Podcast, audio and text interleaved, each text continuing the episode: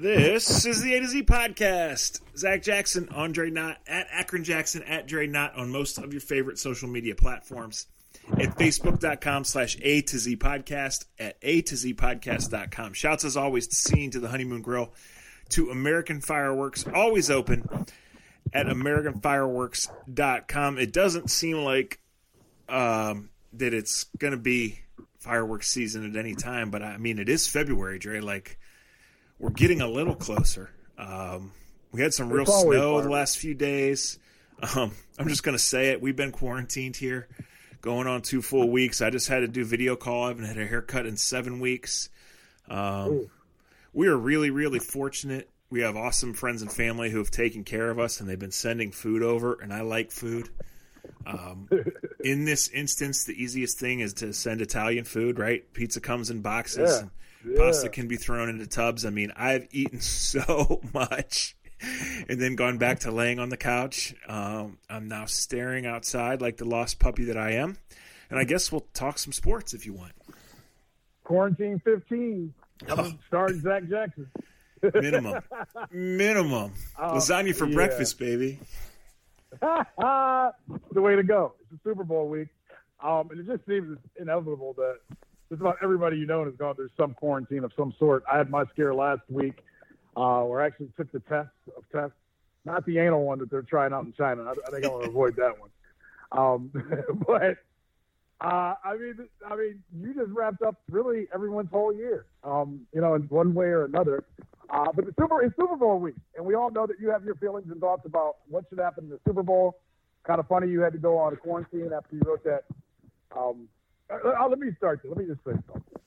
Um, I think it's sports talk, and, and I'm not. Look, I'm nobody. I'm not Joe Loeb, Yad Budson, or what anybody like that, or I'm not, you know, the spokesman on what can and cannot be talked about on radio, because Lord knows, um, I've heard it all.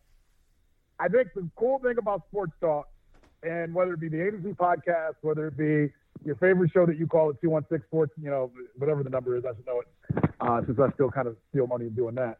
Regardless, the greatest part about sports talk is BSing and sitting at a bar and having those type of conversations that you have uh, knowing that it's mostly 90% bullshit what you're talking about and discussing, but it's fun to discuss because that's how sports go.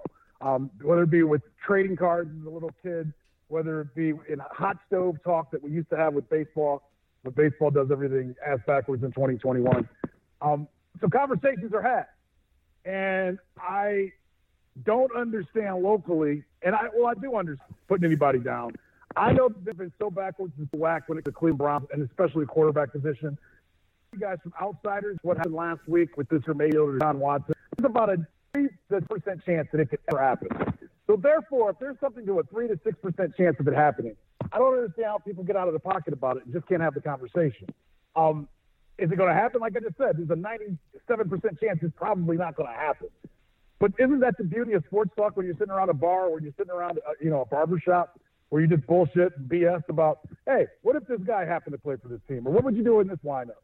Um, I just didn't understand just the, the, the craziness and how you guys, you guys, some of you guys stick up for Baker Mayfield better than you do for your mom or your girlfriend. I, I don't get that. I don't. Yeah, um, no, it's funny because I was doing an Asking Jackson mailbag yesterday, and there was a question, and I said, you know, I picked this one right away as I sorted through them.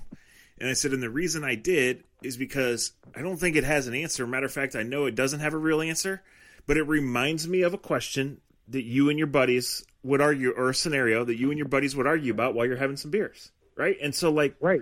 that's what it's supposed to be. It's supposed to be fun, right? That one was can you win a Super Bowl if your top four receivers are OBJ, Landry, Higgins, and DPJ?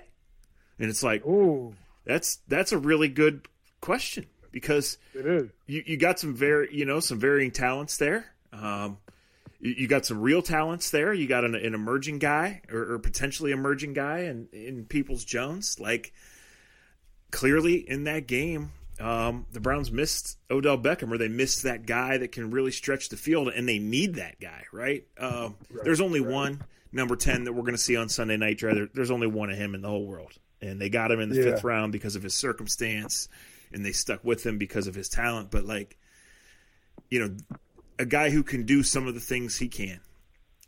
take it on reverses and jet sweeps and you know give you a different look in the slot and then occasionally just run as far as he can as fast as he can and if he catches one out of every three you're, you're in business um, i'm not sure that group has that guy i think no. it's no, you well, know i, I think well, it's completely fair yeah. to wonder about obj and his age and his salary coming off this injury um, well let me let me ask you a question because i got something off this let me ask you a question for the money and the dead weight that it would take because I've already stated I think OBJ should be on the team. I think anybody that states they're better without him don't understand how offense works, how guys line up. That's my opinion. I'm not always right. Um, can they reflect? Can they? Because whether you have OBJ or not, you have to have someone that can stretch the field, as you were saying. You're going to have dead money if you were to cut him or to trade him. You're not going to get anything for trade because he's coming off an ACL injury. Can you find someone that can stretch the field and deal with the salary cap ramifications if he's not on the team? Is the question I would ask you. Yeah, no, they're in good cap shape. Um, you know, the thing is, is they're headed for potential cap issues because of all the guys you want to extend and keep, and right. you obviously need to upgrade the defense. But they're they're plenty good on, on cap yeah. Now, the one thing you look at is okay, the receivers are two your two highest paid guys, and they're both you know going to be twenty eight go, going going north. And then next year, you know, before you add anybody this year, you're looking at like seven or eight guys who will make 10 million or more, which is, you know, what Super Bowl teams have, right? But right. three of them right. would be OBJ, Landry, and Austin Hooper catching passes, and, and nobody else has that set up. So, yeah, yeah that I, I think well, that it's. I, let, go ahead. Go ahead. No, I was say let me pause on that. Let's pause on that part of it. Um, I, you're right, but it, it, let's erase 2020. The salary caps are going. I know 2021 is going to be different. Salary cap. NFL's got money set for years. So they got like a nine billion dollars coming in with TV contracts. The salary cap is going to change. I mean, between the Browns' offensive line and what you just stated with the three pass catchers, catchers, is that a big deal? Yeah, it's a big deal. I'm not belittling it. But I, what I'm trying to say is, I think that's going to become kind of the norm with special with certain teams going forward. You know what? I'm, you understand what I'm saying? That way? Yeah. Well, it, it's all in how you're built, right? It's not just right. stack talent or stack big contracts or whatever. It's all in how you're built. Um, if you're the Chiefs and you got Pat Mahomes, then like what Tyreek and Kelce make is not nearly enough. you know, right? Like their worth to your team is not not nearly enough. Um, I will tie these these two conversations we've had together this way, Dre. Um, like as they go about making decisions, some some in the next two months, but more of the big financial decisions are going to come twelve months, eighteen months from now, as, as, the Browns try to open this window, try to push up to really be in the elite, and you know try to win win trophies. Um, Andrew Berry cannot let personal feelings get in the way. Uh, right and, and you know, when those of us on the outside, that's just what it is. You have favorite players, you have your favorite team, obviously, and as we say all the time, if you've been rooting for the Browns through all this, then you deserve to enjoy it. But like Jarvis Landry, for example, who you know I sing the praises of, and he means so much more than what he shows up in the box score, right? For sure. And busts his ass and can play any receiver spot and always blocks and always shows up to practice, to games, to the meetings, and brings it. We've seen it. Hard Knocks showed us that. We've seen this ten coaches they've had in the last six years talk about that. You know, on third down they go to Jarvis Landry and he makes the plays. But Jarvis Landry's not getting any younger. Jarvis Landry had never missed a game in his career until the COVID thing in week 16, which tells you he's got a lot of miles. He had the hip surgery last year. He had the crack ribs. Like, eventually, you're going to have to take your feelings out of it and make a decision on how much you can pay Jarvis Landry. Like, right? That's that's not now. Yeah. That's not next month. No. But like you're no. going to have to do that. Um the the thing with Watson and Mayfield, you said it right. It is a very small percentage chance that it would happen. But the reason it's a realistic discussion, there are two reasons. One, Deshaun Watson has a no trade clause, so he dictates where he goes. The Browns have potentially the NFL coach of the year, right? Arguably right. the best offensive line in the league, in a discussion right. we're having about a receiving core that's potentially good enough to win, in addition to the best one-two running back punch in the league. Has Deshaun Watson ever had any of those things? No. He's had a left nope. tackle for a couple years, and he had one dominant receiver for a few years, right? right. Um, anyway, one, he can dictate where he goes, and two, if the Browns were interested, and we don't know, we know they should be, at least in exploring it, they can offer in Baker Mayfield what almost no other team can offer. Right? Exactly. So whether there exactly. are 25 or 28 or 22 teams that realistically, if the Browns saw themselves as one of those, they could offer a quarterback who's under team control for 2 years, who played who's playing at a really high level right now.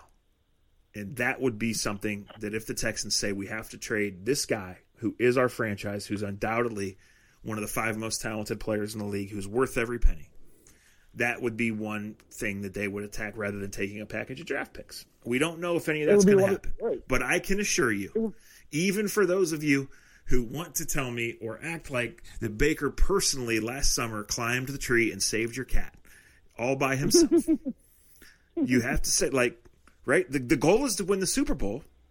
So they've arrived at that stage. You want to tell me we're not trading the quarterback that got us to the playoffs?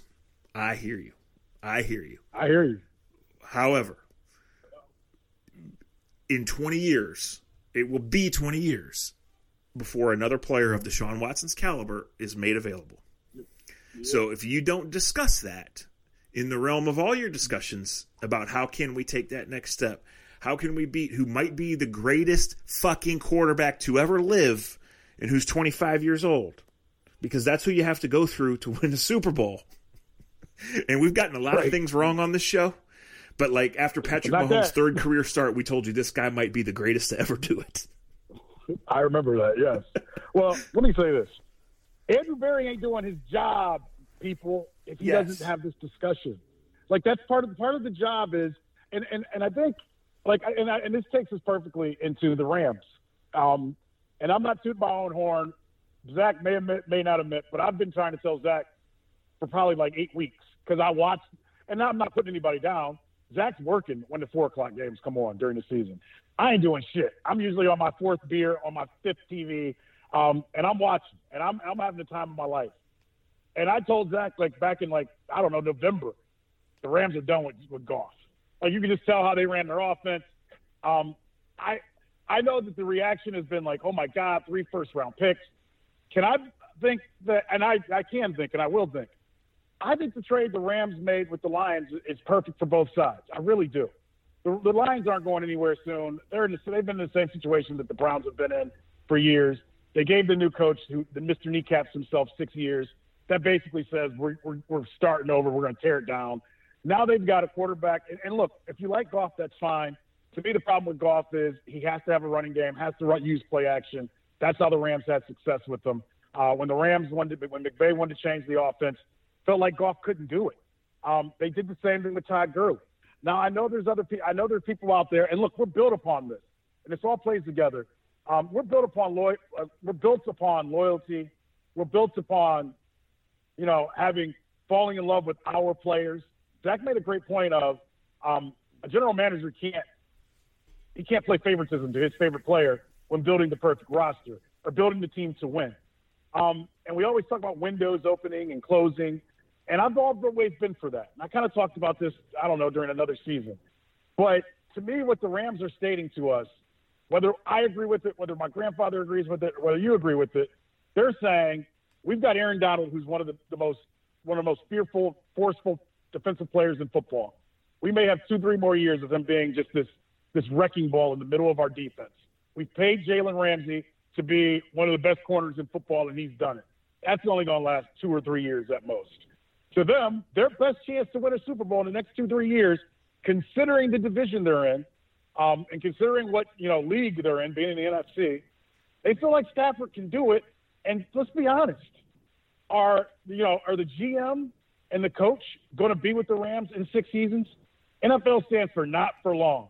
If this doesn't work out, they they say shoot, we shot our shot, shot didn't work, we tried our best, we move on. I don't have a problem with managing that way. I don't have a problem with the team saying, you know what, we we we drafted Goff, number one overall. We got to the Super Bowl with him. We gave him a contract, and now we're realizing that was a mistake. We shouldn't have gave him the contract for where we're trying to go and what we're trying to do. We're going we're, we're going we're going to make better of it because most teams and most general managers, in my opinion, they would make a mistake on Goff and they would ride that to their to their firing. It would hurt the rest of the team. They would overpay for a guy that they know that him that that pulls them back, and they would just die on that tree. Tree. Now look, Zach may come back at me in two years and go, "Hey, McVay and crew, they just got fired because they screwed up McVay or they screwed up Goff and they screwed up Gurley." Or we may be looking at this as this is how young guys that run franchises do it now because NFL stands for not for long. These windows don't stay open very often. And if you just win one of these championships, it go, it changes your whole life. I understand what they're doing, what Les Snead is doing. I, I like it. I like what the Lions did, and I think we're going to see more of it. And I think it plays in perfectly to if you are the Cleveland Browns, you are close. When you get close, you don't get scared and stop trying to get better. You continue looking to see how can we take that next step. So I just think that's where the NFL is at right now, and I kind of like it. I mean, I, I agree with almost everything you said here. Um, I would just wrap it up by saying this: they can't win the trophy with Jared Goff. They knew that. No. So right. we can sit here and debate whether they can win it with Matthew Stafford. None of us know that answer, but they knew they had to move on, right? And they knew they had to structure this trade and give up enough to make people on the outside say, "Wow, they gave up a ton," because that's what they're chasing—one trophy. right? Um, right. I think, and I'm not trying to turn this into like, I promise you, I'm not trying to turn this into Stafford versus Mayfield or can Mayfield win the Super Bowl because I've told you I don't think he can. Um, I don't know about Stafford, but like the Rams have Aaron Donald and Jalen Ramsey. Okay, that gives them a chance. The Browns have Myles Garrett and Denzel Ward. That gives them a chance. Are those two Donald and Ramsey right now? No. Are they close? Yes. Are you seeing the comparison here? Like, are you knocking on the right. door? The Rams made it to the same round of the playoffs this year that the Browns did, right? Um, yep. The Rams are have, have been taking out different mortgages on their house, salary cap wise, for for three seasons right. now. Two seasons ago, they were in the Super Bowl. So yeah, so can I do? Do I think the Browns are right there on the doorstep? Yes. Uh, in the NFC, the Rams can get there without having to go through the Chiefs. Now, potentially, the Rams are going to play in the most loaded division in football. Um, yes. if the Niners get Deshaun Watson, your four quarterbacks in the mm. NFC West would be Kyler Murray, Deshaun Watson, Matthew Stafford, and Russell Wilson. Good lord. Good lord. Um, even if the Niners don't get Deshaun Watson, if the Niners get healthy, they have half the team back that played in the Super Bowl just 365 days ago, right, guys? Um, mm-hmm. Like, yeah, like you have to go for it. The Browns are in fine shape cap wise. Okay, they got some pretty clear defensive holes. Last year they came in with a brand new GM who did a darn good job for his first year. They came in with a brand new head coach who did a darn good job for his first year. And they they took a roster that as we all saw was better than a 6 and 10 roster. They won a bunch more games. You know, how can they get to where they really need to go? They, they need to improve the defense.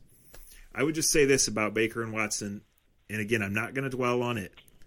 Uh, if you actually read the article, I outlined the possibilities small and the realities many.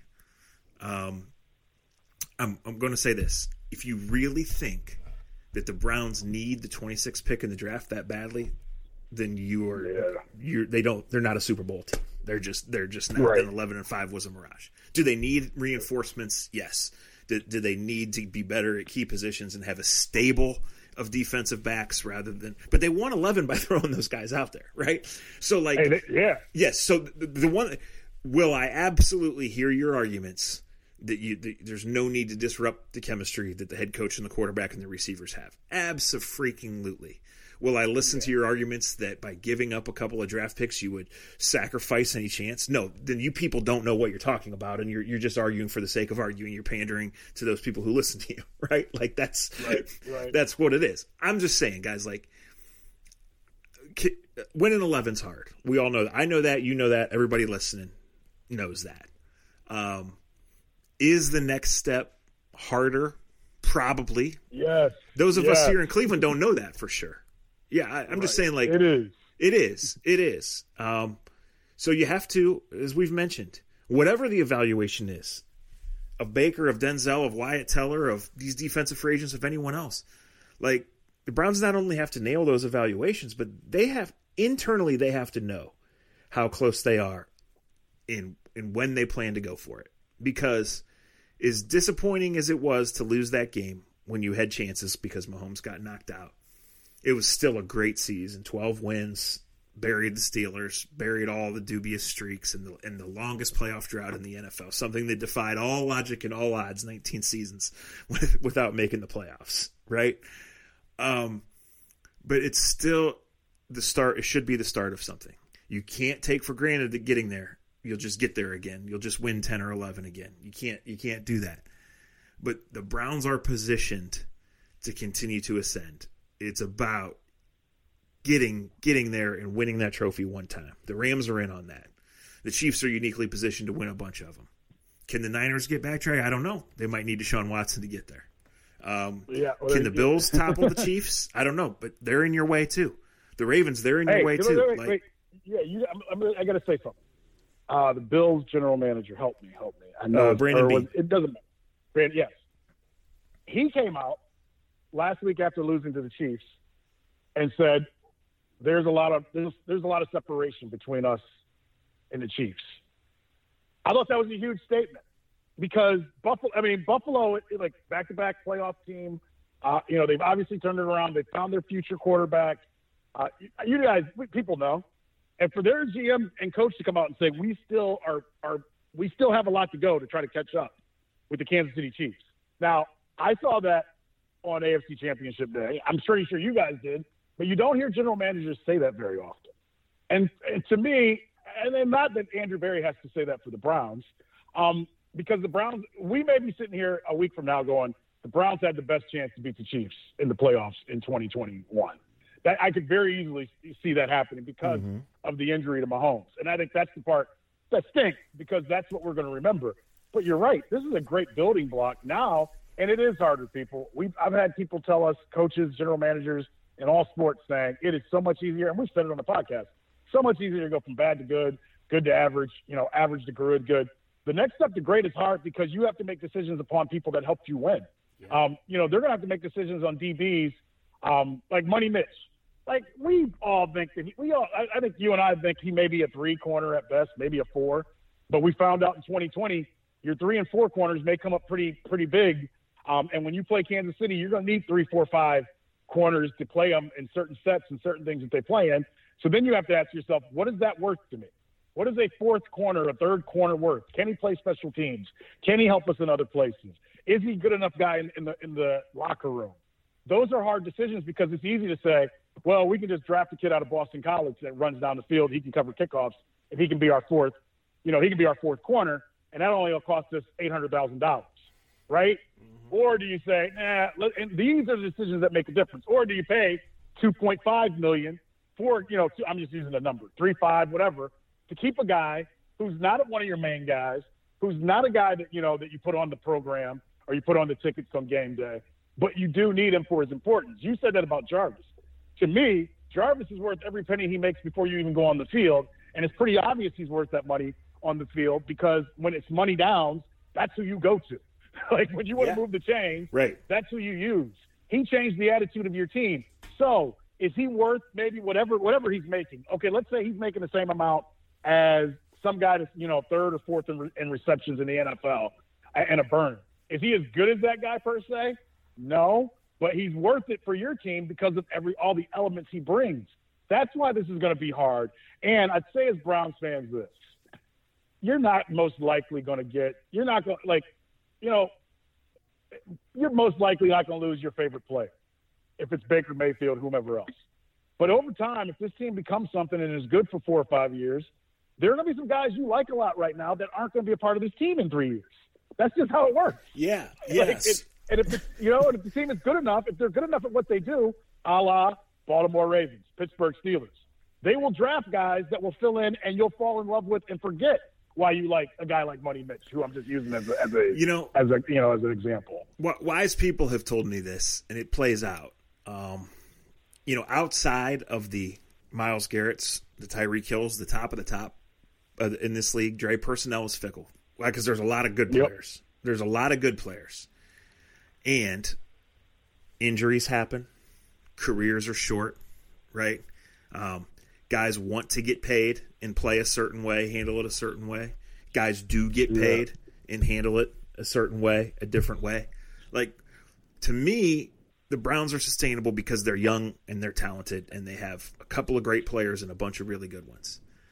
But like what makes it sustainable as they try to get those good ones better and keep them and keep them good is the O line, right? They're well coached and they're finally at a spot. And this goes to what you were just saying of keeping their own guys and knowing because for years they've changed systems, they've changed schemes, and they've had a whole lot of guys who are just NFL players, right? Whether they drafted them in the second or the fifth, who didn't work here and went somewhere else and played because they just they, they got Right. lost in the shuffle of the new guys, right? Mike Well, Adams, Pop. right. Pop became like like he was a good player, but everybody here was just like, is he a corner? Is he a safety? He's a nice special teams guy. He played like eight more years and went to the Pro Bowl. Yeah. like and, you and like nobody, not Ozzie Newsome in his prime, not the Steelers building these teams, not anybody, has ever run off a, a draft where like three drafts in a row they draft fifteen star players. That's not how it works. But where the Browns have gotten screwed and done this to themselves through the years is so bad and starting anew and trying to do this, trying to outsmart everybody, that you're trying or need to, or both, draft starters in the third and fourth round, right? Whereas once you're settled, you're taking guys that you're supplementing, that you're saying, we're not sure what this guy is, or if he's a day one starter, or if he's a starter at all. But we know he makes our group better when we got to go to Kansas City, right? When Right. we got to go Right. to Baltimore, which is where the division still runs through, right? So, like, all of a sudden, it's just so much easier to draft when you're good. It is. You don't draft as high. But, like, at 26 this year, Dre, they got all the options. If they think they need to go up 10, 12 spots and get a guy, then again, what in the world does next year's first round pick, what does it mean to you? Not jack shit. Nothing. That Right. being said, if you sit and you wait, and now all of a sudden 24's up, and you still got three guys you like because you're you like them all, and they can all help you beat the Chiefs, beat the Ravens, fix your defense. Now you can trade back and pick something else up. And I'm just saying right now on February, whatever it is, six weeks out, like the Browns are in a healthy cap spot, and the Browns are on that verge. Where the Browns can really make some headway is by trading their picks for proven players for the next year or two, right? When the Eagles and the Saints and other teams have to shed this cap space. It doesn't mean you're going to get a star. It might. It might. You might have to give up a ton for the Marshon Lattimores of the world, obviously, and some other guys. But like, they did a really good job. They came in last year and they were super aggressive to fix the offense and help the quarterback and evaluate the quarterback. Now, on the defensive side, they've got flexibility. They got a lot of open jobs. Every single defensive free agent they signed last year was to a one year deal. Why? So they can evaluate those guys, know which ones they want back, and have that money recycle in this year. Like you can, the Rams are the biggest example of this. You can always find money in the NFL, Yep. right? Like the, the Yep, cap yep, exists, but by restructuring and pushing it forward, you can always mortgage on the house. The Rams are on their fourth mortgage. I mentioned that earlier. and like I said, when it blows Right. up in their face, But right, and so and knowing you can do that, walk away. yeah. So knowing you can do that makes it so much more important that you know what you have and what you need, right? Like, I sure. don't think the Browns are one linebacker or one safety away from winning the Super Bowl. Those guys would sure help, right? Like, oh yeah, they they need to look at Myles Garrett. What what kind of players around Myles Garrett? Like, I don't know. Larry Ogunjobi didn't have a great year. He's not going to get a bunch of money. He might be back. He might not. They might have other plans for that spot. I know And Sheldon D linemen Sturdy, get money. D, D linemen get money though. Z. They All do. it takes is one team to offer especially young and You know- athletic you ones know like I Larry. mean. Yes. Yeah, so right. what I'm saying is like you you got to get rushers because that's the best way to help your secondary. And even though you're counting on Delpit to come back and you're counting on Ronnie Harrison, who is a f- steal for a fifth round pick and was a good player, you know he was hurt a lot too. Um, for my money, I need a veteran safety on this team because I got to take six defensive backs to make it to game 18, game 19. Right? I, I cannot. Sendejo. I, I cannot live the way I lived last year with a fucking rotation of Sheldrick Redwine and Andy Sendejo. I, I can't live that way. No. Right? So look, yeah. So now that the Rams and the Saints have to put guys on the market because they've spent their money elsewhere, I'm looking into those safeties. You know, and then in a year if Grant Delpit's a star, then you've built a monster, not a team. You know, but like yeah, th- these decisions are hard. These decisions are more important. You're right. But theoretically, they should be easier because when you're evaluating your own stuff and in your own schemes and you know your own building, your own roster, and internally you really know what you think about the guys you have and what you need, starting with the coordinator on down to the practice squad guy that got called up last year three times. Like then you really know where do we push our chips in and go. Yeah. Another team on their fourth mortgage, the Seattle Seahawks, who trade, you know, they, they do things differently. Um, you know, you just look at their roster. Jamal Adams, there, like there was no way in the world you could have told me a year and a half ago Jamal Adams would be on their roster and paid how he wants to be paid, yeah. but he is. you know, like it's just that's how they do business. Um, a couple things off of that. I think this is fun because, all right, for me personally, and I didn't even want to talk draft or talk this, but because I got a question I want to throw out to you. Um, I have to draft. If I'm the Browns, I want to draft a defense, a young defensive end, and I want to sign a defensive end who can get, who's gotten after the quarterback to me, the race to the quarterback in the front four is the thing because that's what the Super Bowls are getting ready to be about. Think about what's made a difference for the for the Tampa Bay Bucks that they're able to get pressure. You know, we can talk about Brown being on the team, for that. obviously Brady, but you know, Shaq is playing better than he ever played. Not not ever, but pretty close to how he played when he was on a Super Bowl team the last time, right? Shaq Barrett. And you can say anything about JPP, um, who has been hit or miss for the last four or five seasons, but suddenly the fire's been lit. They've got two fast linebackers. They got like you just look at how Tampa Bay built. Like it was sexy to talk about Brady. It's sexy to talk about the receivers they have, but they built a defense quietly, like quietly, and paid certain guys on one-year contracts, two-year deals. Um, they got Ndamukong Suh, who's made all of his money already. That you know, Jason Licht has kind of showed you how to take the steps and not worry about paying that paying the rent or getting that next mortgage especially when you get when you go all in, when you put all the chips on the table for Tom Brady. So I wouldn't worry about. I like where the Browns are at, and the other thing that the Browns have is that they still have they have players on their roster right now who have room to grow. Nick Chubb can get better, mm-hmm. um, and that's crazy to say. It's weird to even come out of my mouth, but it's true. Um, Baker Mayfield can be better. Myles Garrett can be better. Ronnie Harrison can be better. Um, I think they need linebackers. That's a whole other story. Um, can 21 be better? Maybe. Uh, I I like where they're at. This should be a fun time of the year. And I guess all I was trying to say at the start of this is we can't you can't get your panties in a bunch about a conversation about getting better when you're there. Um, yes, Baker Mayfield is a huge reason why you won 11 games. I will not take that from him. He played so much better in the second half.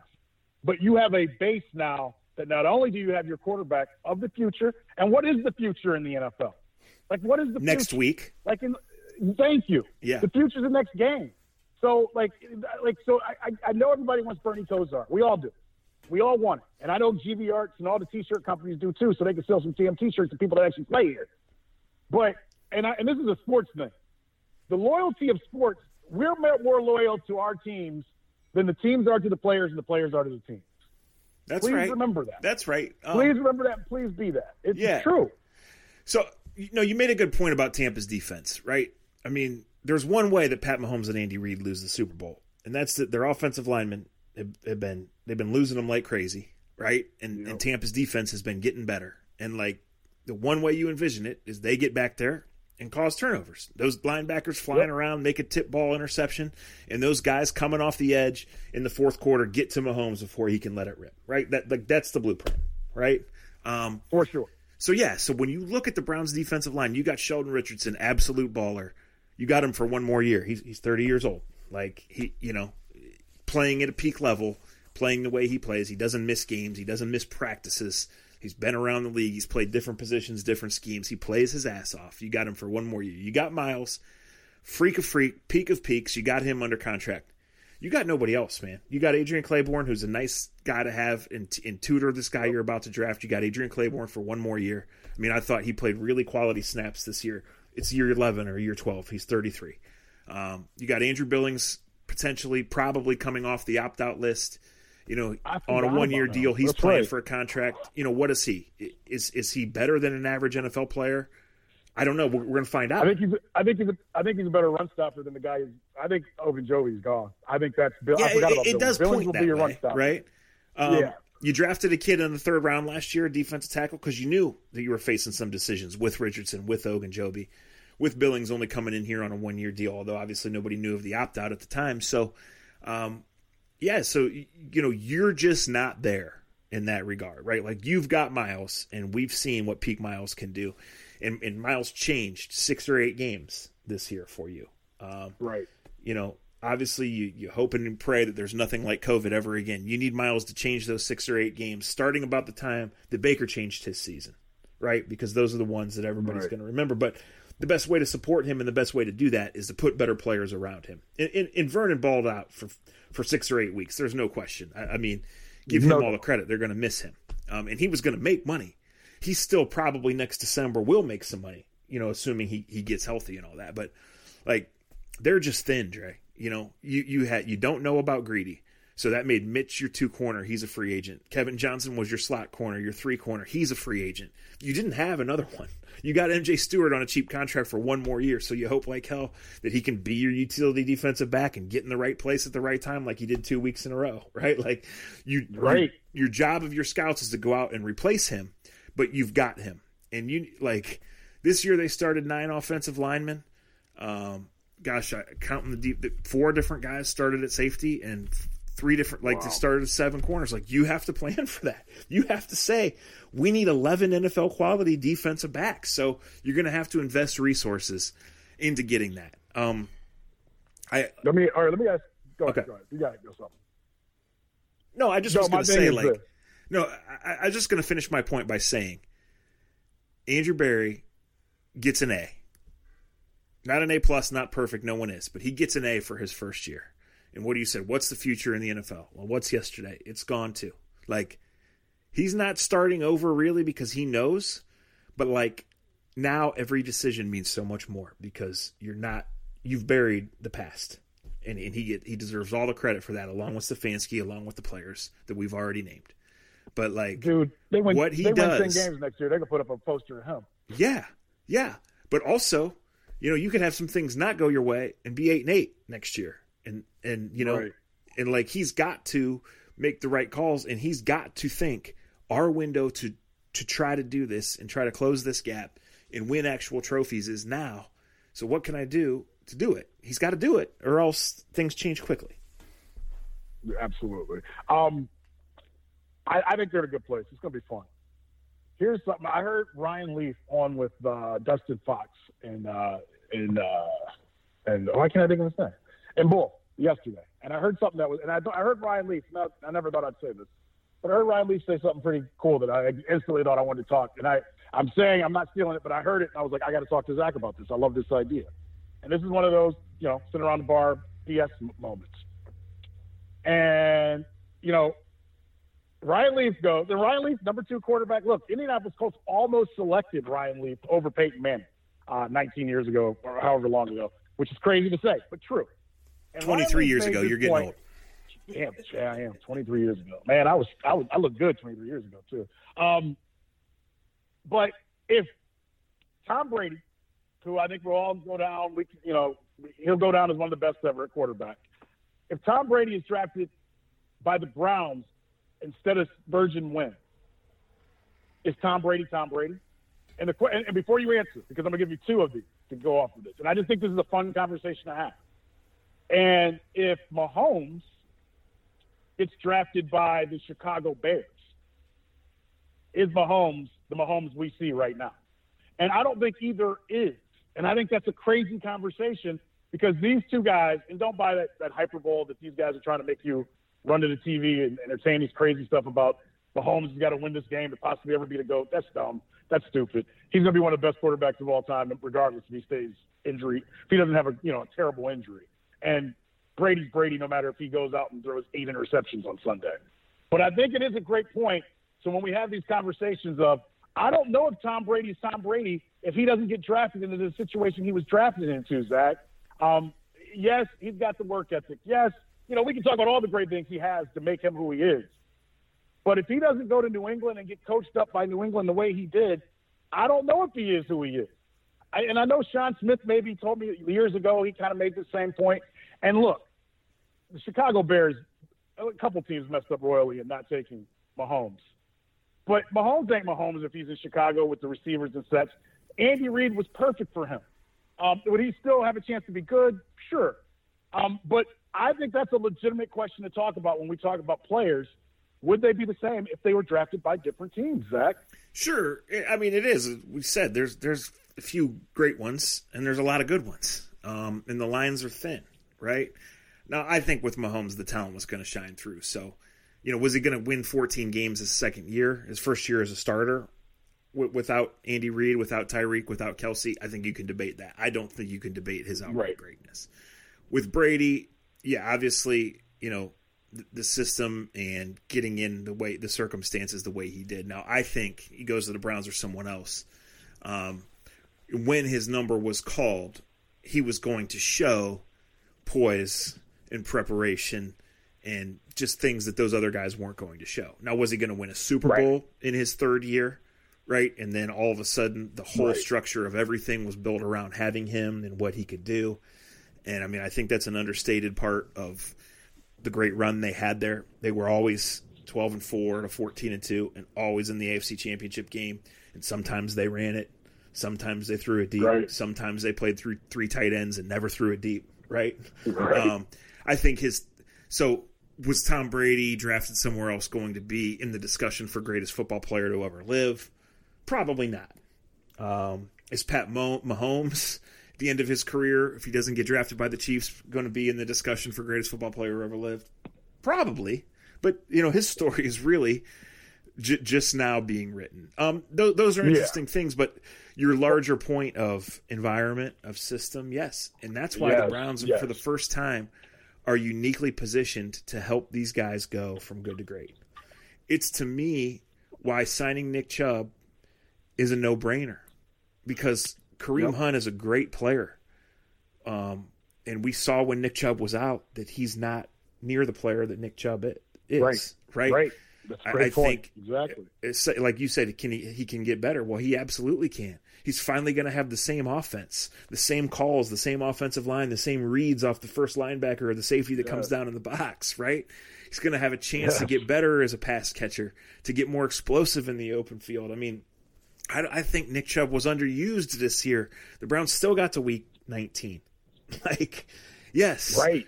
Yeah. So, uh, yes, organizations, coaches specifically, systems, but organizations matter in unlocking average to good, in unlocking that perfect fit, and certainly to me, in un- unlocking good to great and super memorable and teams that go on runs that you remember for years and years and years. Well, Tyreek Tyreek Hill, who I'm not a big fan of because of the off the field stuff, whatever. He on most, and you and I both know this. Most teams draft him, whether it be the fifth round, whether it be a free agent. He would have been used as a kick returner and a slot guy. Andy Reid has made that guy. I mean, and, and this is why Andy Reid is is brilliant. Andy Reid is like, and I'm not going to say he's Bill Belichick, but he's close. And I say that because he went to three NFC Championship games in a row with Donovan McNabb under center and never in shotgun complete. I give him credit because he's grown and changed as a coach.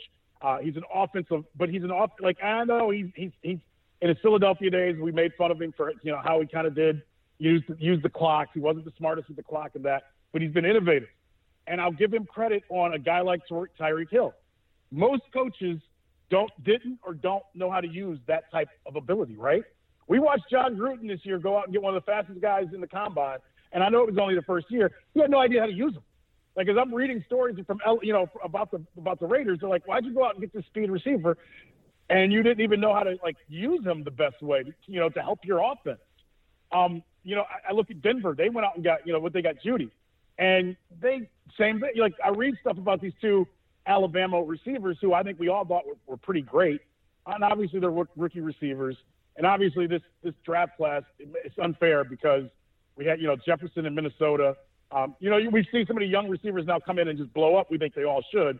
It's a hard position to figure out in the NFL level. It is. But my point is, but my point is, like, man, if you get the right coach that understands the talent he has, and I think Tyreek is the perfect example of that. Because you know, what? I mean, most coaches would be like, okay, he's fast. Let's put him in kickoff returns, use him in punt returns, and we'll run him on a couple of reverses. Andy Reid has turned their whole offense out of speed zones and speed motions making your safety come over the top or go back 20 yards because everybody's afraid of this guy's speed. And then you put a you put a tight end in Kelce, and you made him into the best tight end in, in football. And he and basically down the middle of the field, they assault you like no other franchise has ever assaulted the middle of the field. It is. I love watching what Andy Reid has done with this offense, but it plays into drafting players that fit who and what you are. They got all. They they don't even need Sammy uh, uh, Sammy Watkins. Watkins. Yeah. I mean they'll they'll have him on Sunday and he'll run a couple motions. And they'll throw him a couple screens. That dude was the fourth pick in the draft. well, he hasn't even played in the playoffs. He's been hurt. Yeah, they haven't needed him. Right. Um, the first right. time they played the Bucks, and it was only Week 12, so it's not that long ago. Tyreek had 200 yards in the first quarter. Dre. He finished yeah. 13 yeah. catches for 269 yards. So of course they're they not going to cover man. him the same, right? They're going to come out. They're right. going to have bracket coverage. They're going to have the deep safety. They're going to mix up the looks.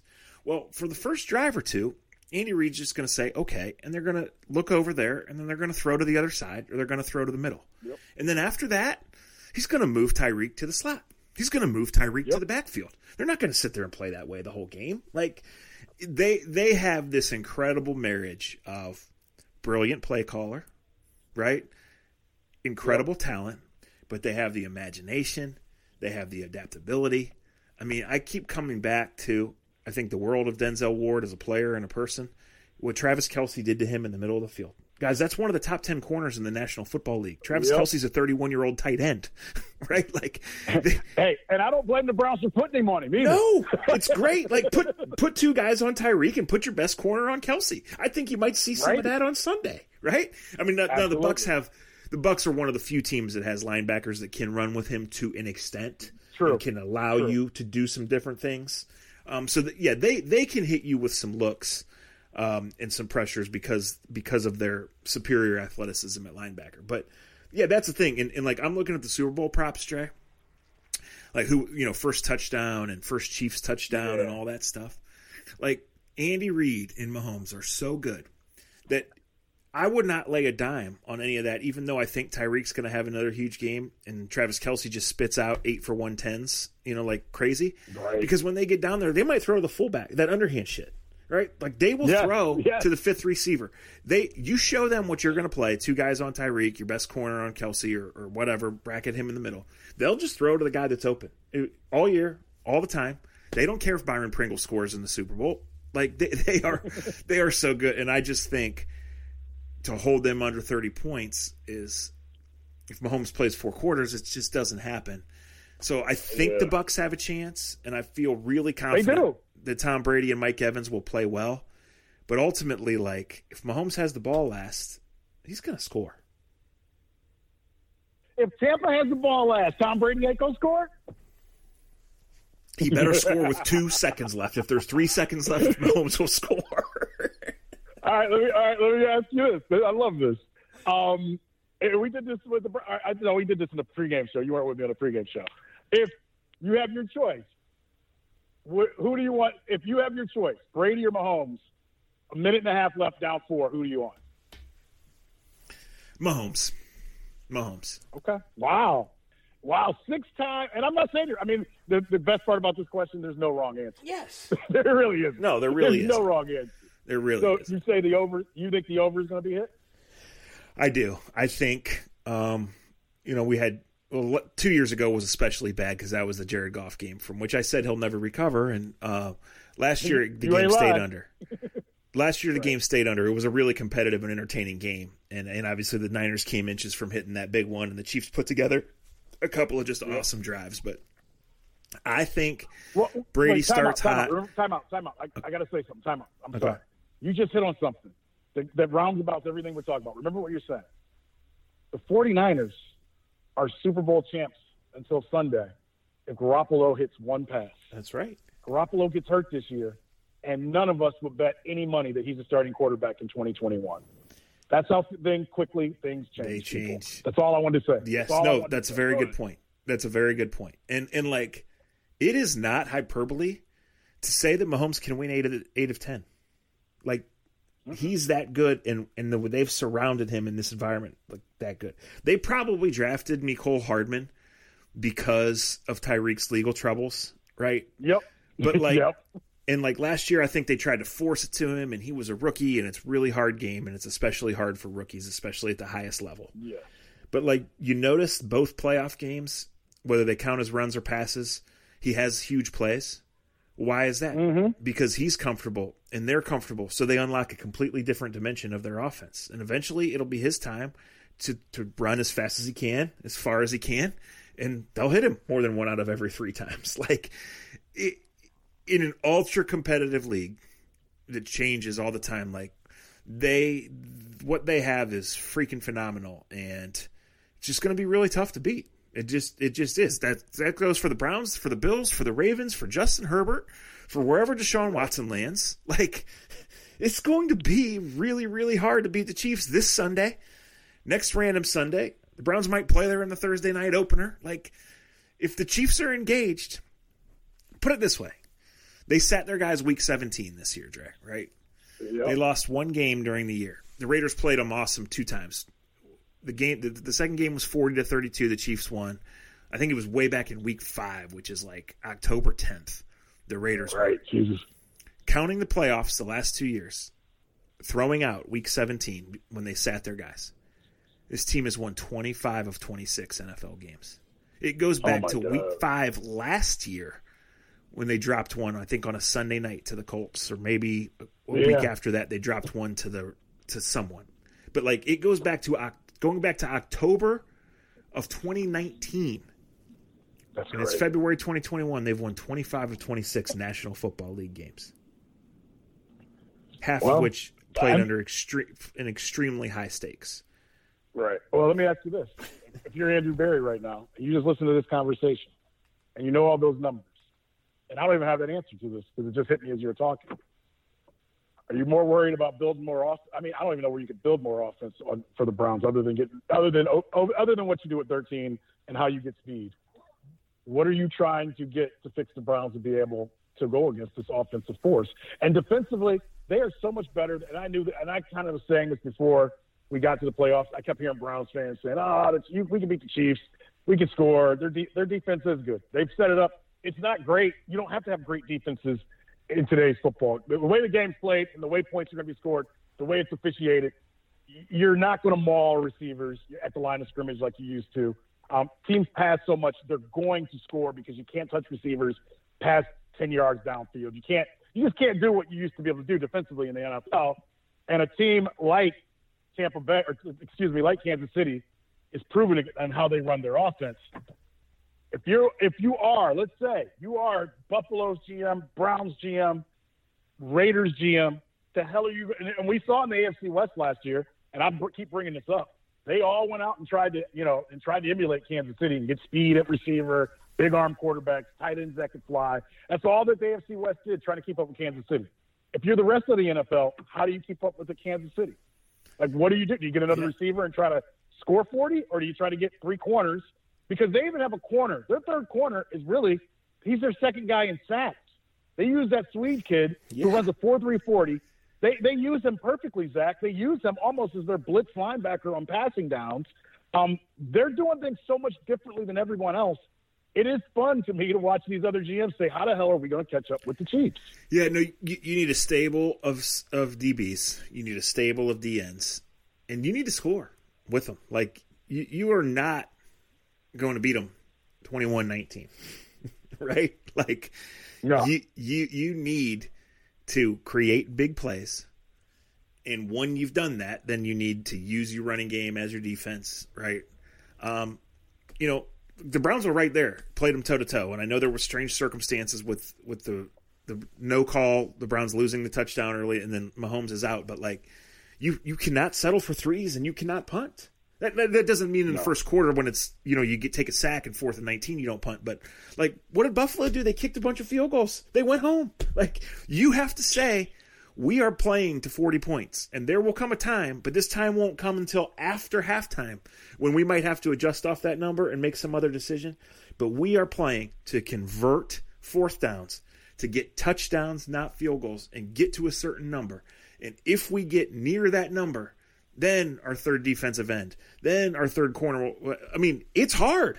It's hard, but like Yeah. to beat these guys in a big game, and I do think a big thing for the Browns is they get to play them in the regular season next year, and I don't care if they lose by 40. I'm not saying they will. I don't think they will. But I think that would be so big if the Browns are really a contender next year because you get to live it to know it. And I think that's so big for Tampa. They got so overwhelmed. George, you know, in that game in week 12, Tampa won the toss at home, deferred. Boom, boom, boom, eight plays, settle Yeah. for a field goal. Tampa three and out, boom, boom, boom, Tyreek Hill, touchdown. Settle, turnover, Tyreek Hill, touchdown. 17 to nothing, 13 minutes into the game. You think Tampa wins the toss to take the ball this time? I think so. Mm, I disagree because Bruce Arians is old school and don't give a, a, a bleep about what we tell Okay, well, he's trying I- to win the I Super love- Bowl, so he needs to take no, the no, ball. no, Let me finish. Let me finish. Let me finish though. I love you nerds that get caught up in deferring and not deferring. I've deferred from day one. I know you got your two point schedule in your little eighth grade notebook. Mine is on deferring. If you're worried about one possession, winning or losing a football game, you ain't got a chance to win the game.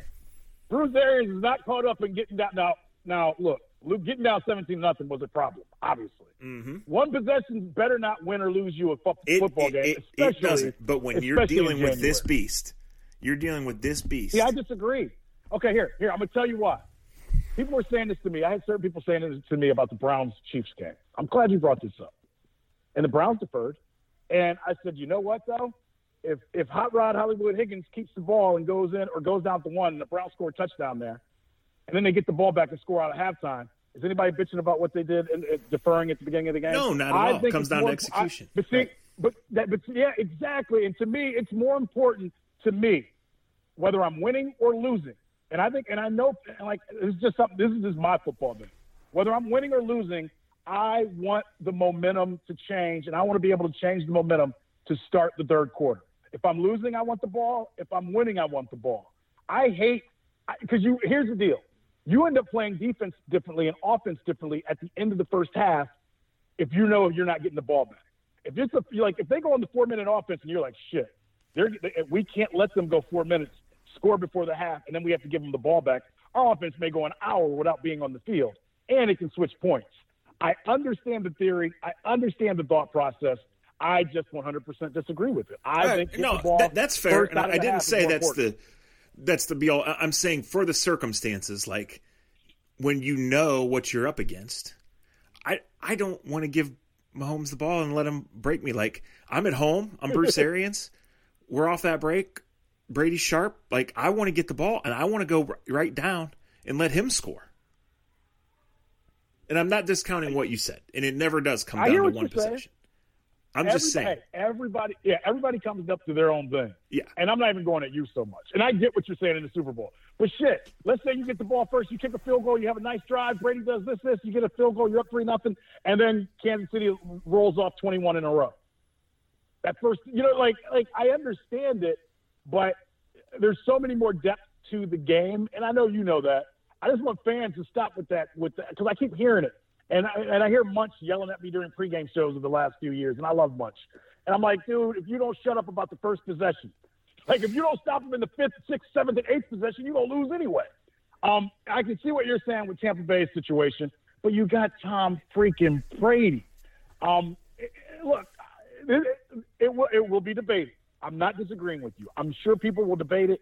Um, I just think that that offense is so damn good. And look, Tom Brady is usually better in the second half than he is in the first half of most games. Yeah, So, I, I we'll just see. This is there's a play fun. that sticks with me from from the start of the Tampa Green Bay game. I think it was third down. I'm not sure. It's the first drive of the game, and he sticks one to Mike Evans right for about 30 yards, and they score two plays later. And I just think, you know, that's Tom Brady being Tom Brady. They, obviously, Evans and Godwin are as good as anybody. They're in that top tier, right? Like I I'm playing at home, and that doesn't really mean anything anyway. Um, I'm just saying I want the ball. I want to score first because I'm trying to write a different script than last time, and it was a nightmare script. Um, the game will not Yeah. be decided by the coin toss. I'm just saying there's a little more thought that goes into this one, playing Kansas City, having played Kansas City, and what's at stake.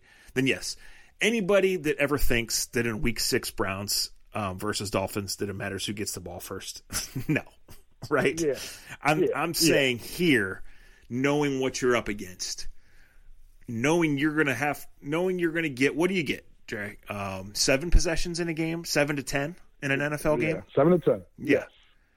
knowing that you're going to have to get points on five to seven of them to raise that trophy.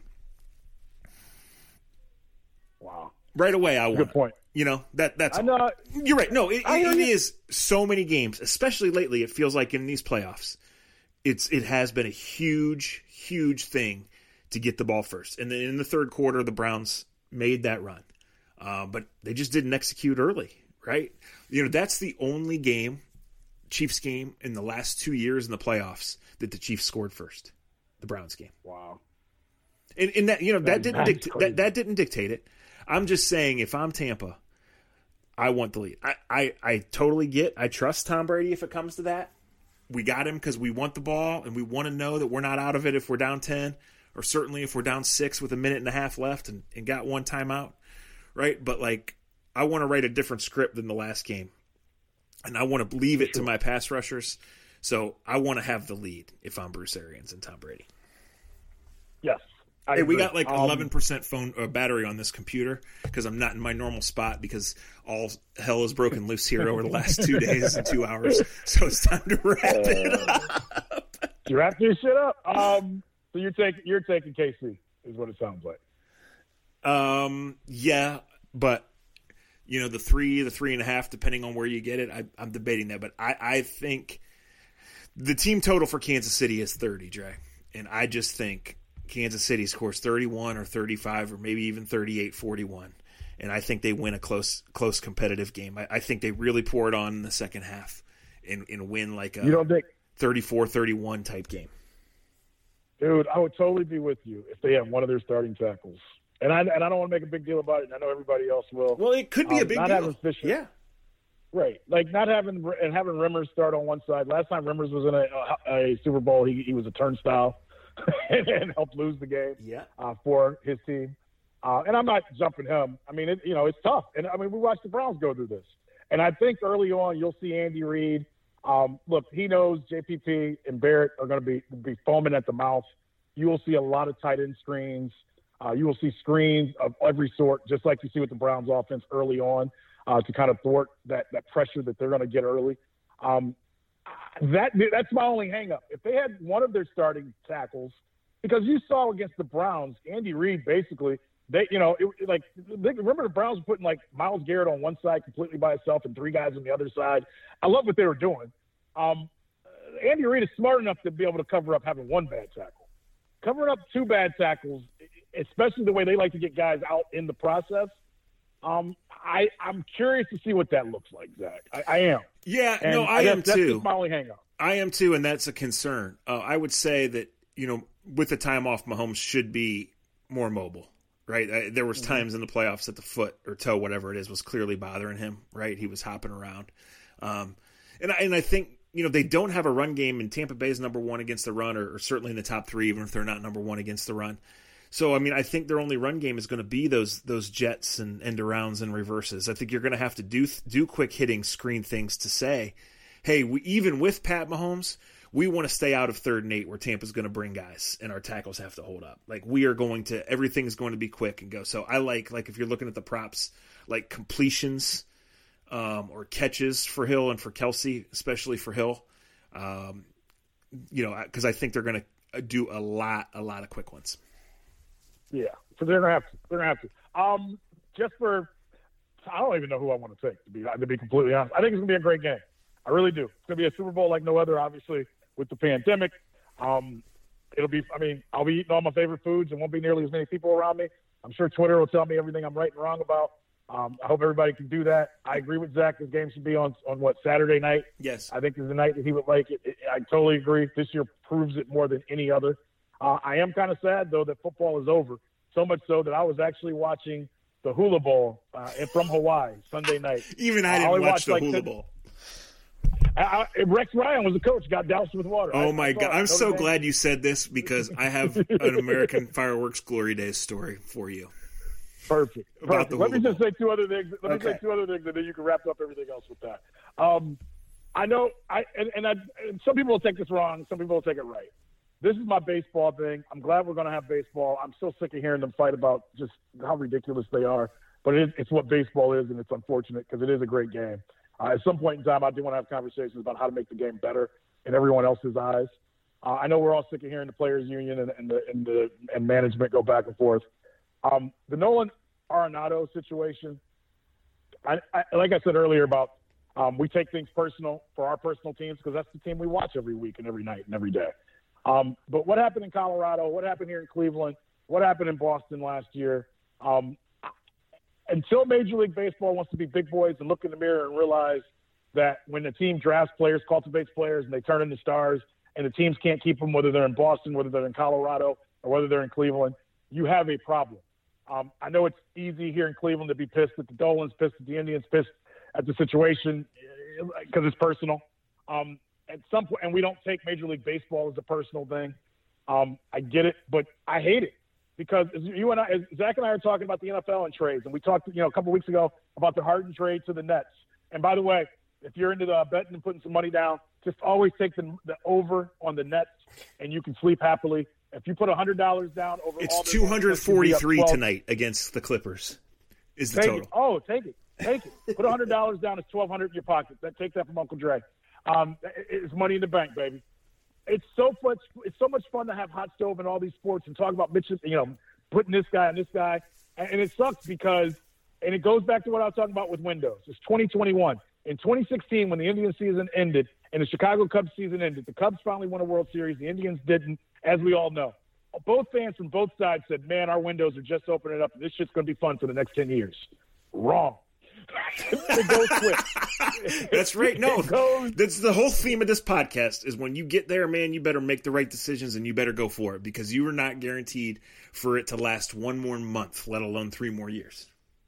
Right. And right. I'll, I'll, say this because I know people t- tweet at me and everything else. It ain't my jurisdiction. It ain't and what I pay, get paid for, don't get paid for. The Mickey Callaway story is sad uh, in its own right. Um, and, and for people that want to blame teams and things like that, man, look in the mirror.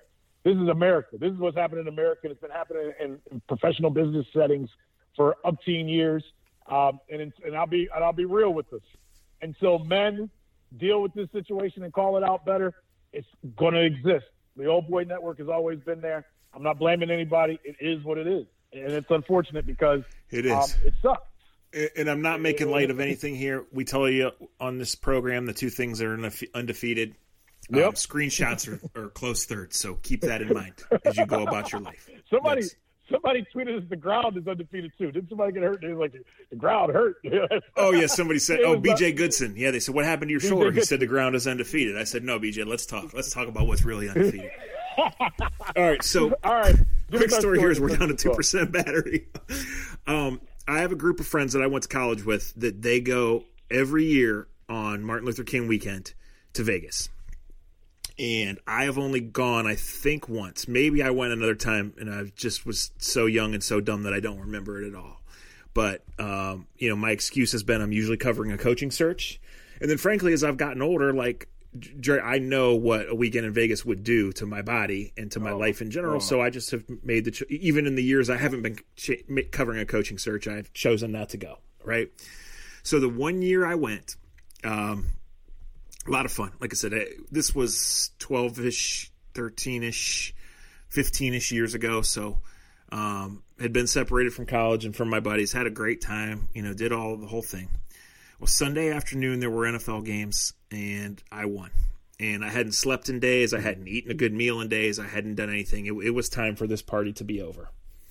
So, as I'm at the window collecting my money for whatever NFL game that I won on, I look up and the Hula Bowl's coming on TV and Justin Zwick was playing in the Hula Bowl. So this tells me this was yeah. like 2006 or seven, right? Right. Um, so I just was like, well, you know, I love Justin, but um, I know what his environment's like in, in an All Star game setting, and I, it's tough. Uh, I don't think he's very good. So I took all of my winnings and I put it on under in the Hula Bowl. So I got the ticket oh and I went up to the room and I went to sleep. Didn't even make it to the bed. Um, three hours later, I woke up turned on the TV and the score of the Hula Bowl was six to three. I cashed my ticket on the way to the airport about three hours after that and went home for the one and only time in my life. A big winner. That's been American Fireworks Glory Days. Thanks to them. Thanks to you guys. Enjoy the Super Bowl. We'll talk to you soon. Bang, bang.